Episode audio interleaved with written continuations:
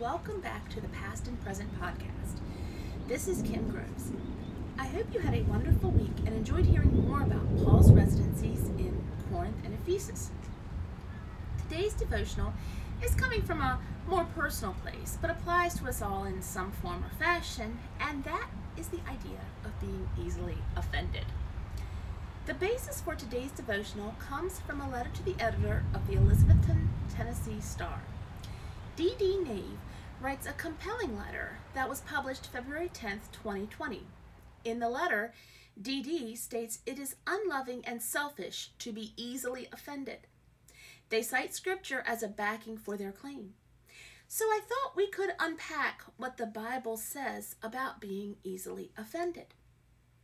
It seems like today everyone is offended over something. Is it selfish for us as Christians to be offended easily? Well, looking at what the Bible says, yes, it is selfish and unloving for us to be offended. First, being offended hardens our hearts to the will of God and the voice of the Holy Ghost. Solomon tells us in Proverbs chapter 18, verse 19, that an offended brother is harder to overcome than a fortified city. This implies that an offended person has closed themselves off from listening to anything.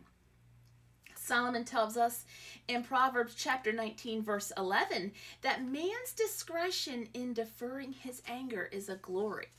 In other words, if you don't get angry over everything, that's a real indicator of growth and the Holy Ghost. Now, Christ, who was never personally offended by anything, even tells us that he will take care of those who offend his children. In Matthew chapter 13, verse 41, Jesus says he will send forth his angels to take everything that offends and everything and everyone who does iniquity. Jesus literally is telling us that we shouldn't be worrying about what might offend, but instead let Jesus resolve it. Why should we allow Jesus to determine offense and take care of resolving the offense? Well, because we are human and we have the ability to be petty, cruel, and cause offense. No matter how much we try to remain in the spirit of Heavenly Father, that humanness is going to kick in and our hurts will show up. Jesus even reminds us in Matthew chapter 18, verse 7, that the world should be careful of becoming offended. The offenses are always going to come. We can't stop them.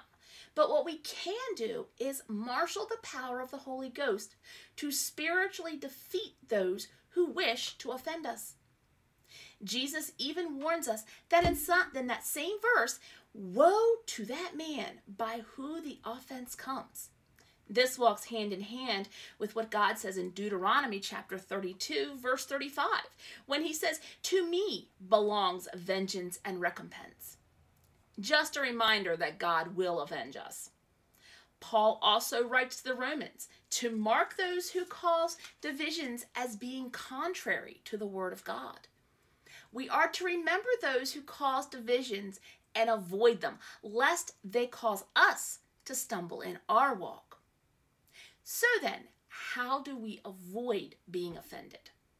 The answer is to look at what an offense is. At its core, an offense has nothing to do with your politics, that annoying coworker who is always leaves the copier empty, or that relative who just grates on your last nerve. Think of an offense as offense. Yes, you heard me right. Think about being offended as a fence. A is designed to keep people out or delay them from achieving a goal, such as it is with an offense. When we choose to be offended, we are raising a fence or barrier to hearing the will of God. No good thing comes to us when we erect a willing barrier between us and God. When we choose to be offended, because let's be real, being offended is a choice. We are purposely placing a stumbling block in our path to our relationship to God.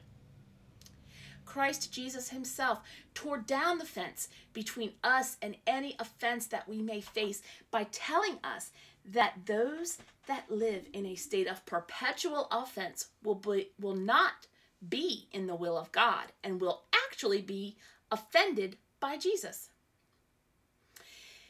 To those who choose to live outside the will of God and actually see Jesus as a stumbling block. Ironically, since God wants to have a relationship with us, he will and does set himself as a block to the experiences of the world. Jesus also tells us that he will set himself up as a stumbling block to those who attempt to hinder, who are offended by those who seek to have a relationship with him.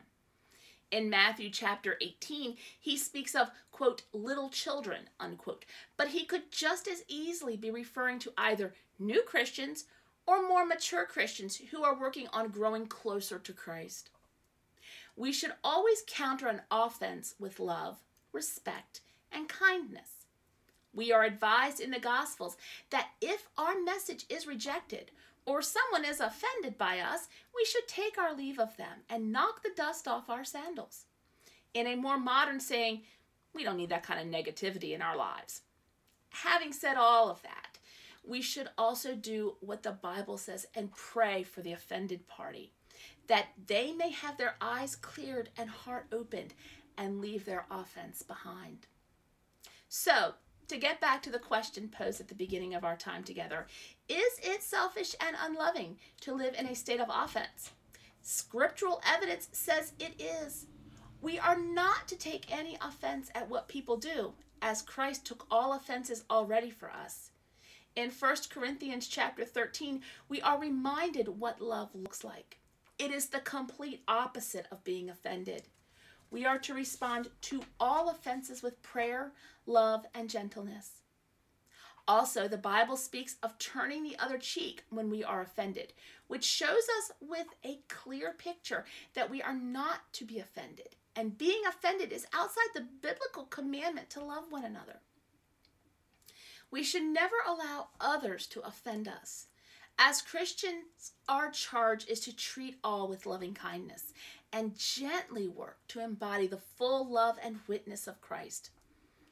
Admittedly, it isn't always easy because there are people who know exactly which buttons to push in us to get us to feel offended. Our job is to stay in a constant state of prayer and obedience to Christ so that we may minimize the impact of offenses on our walk with Christ. Well, I think that about sums up today's talk on the biblical response to being offended. I hope you enjoyed today's talk. As always, I urge you to email me with questions or comments at kimg.pastandpresentpodcast at gmail.com. You can find us on Facebook at Rebirth Network with a purple heart between the words, and Rebirth Encouraged, also with a purple heart between the words.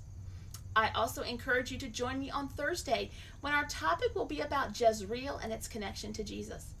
I wish you a good week and hope you stay blessed and unstressed and unbothered by the rest. God bless.